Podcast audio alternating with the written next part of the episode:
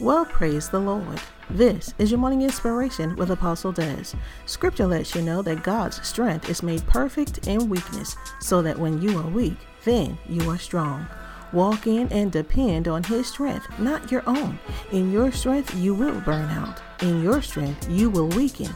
But when you walk in and operate through God's strength, you are sustained, energized, and motivated. You are not strong enough on your own to carry what life throws at you. God wants to help you realize your potential and know your limitations. But He also wants you to know that in and through Him, you can go the distance. You can go so much further and endure that much longer. In His strength, you are renewed and revived. It may seem inconceivable, but since God created you in the first place, He knows exactly how much you can take and just what you need. He gives you that, and then when you need to be refreshed, walking in His strength gives you that extra push and revives you so you can go on.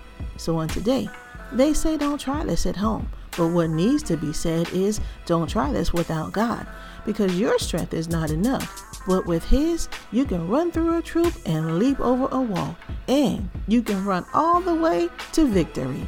For more morning inspiration, log on to www.ikingdomministries.org.